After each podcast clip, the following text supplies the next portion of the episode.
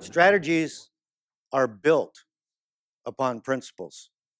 And if your strategy cannot be traced back to those specific principles, you're begging for a problem.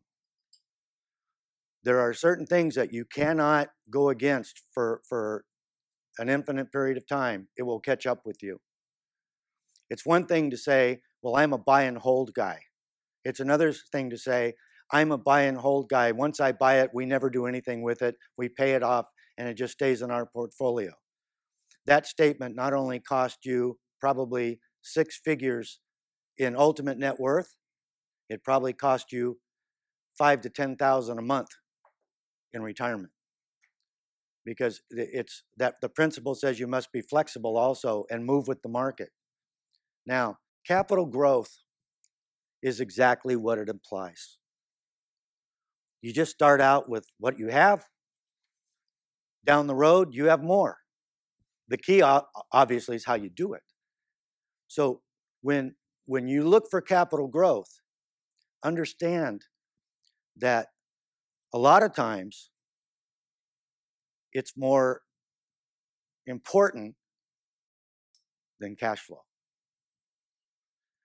And when is it more important than cash flow? Because I'm telling you right now, what's taught out there almost every time, what I was taught early in my investment brokerage career was that before you even start investing, every morning when you wake up, you will worship at the altar of cash flow.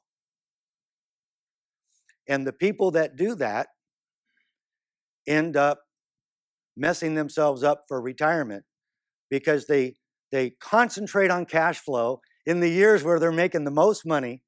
When they start investing, it's probably the least amount of money they ever made on the job up to that point and on. So they might have started investing when they made $50,000, $60,000 a year between them and their spouse. They ended up making $130,000 25 years later a year, and they're all happy because they ended up with $65,000 a year in rentals, when their next door neighbor went for capital growth for the same amount of time, and they ended up with 3 or 4 times the net worth. And a whole bunch more. They paid more in taxes sometimes than this guy made gross.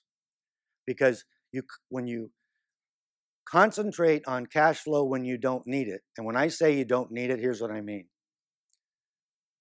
Let's just use common sense. You're investing in real estate and notes. Where did you get that money? It's money that you're not spending to live.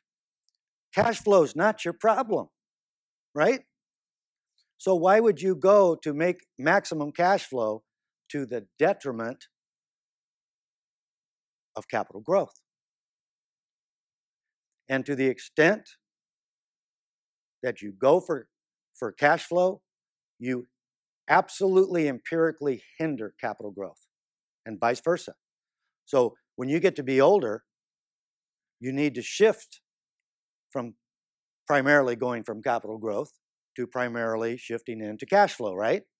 Because that's going to be the name of the game.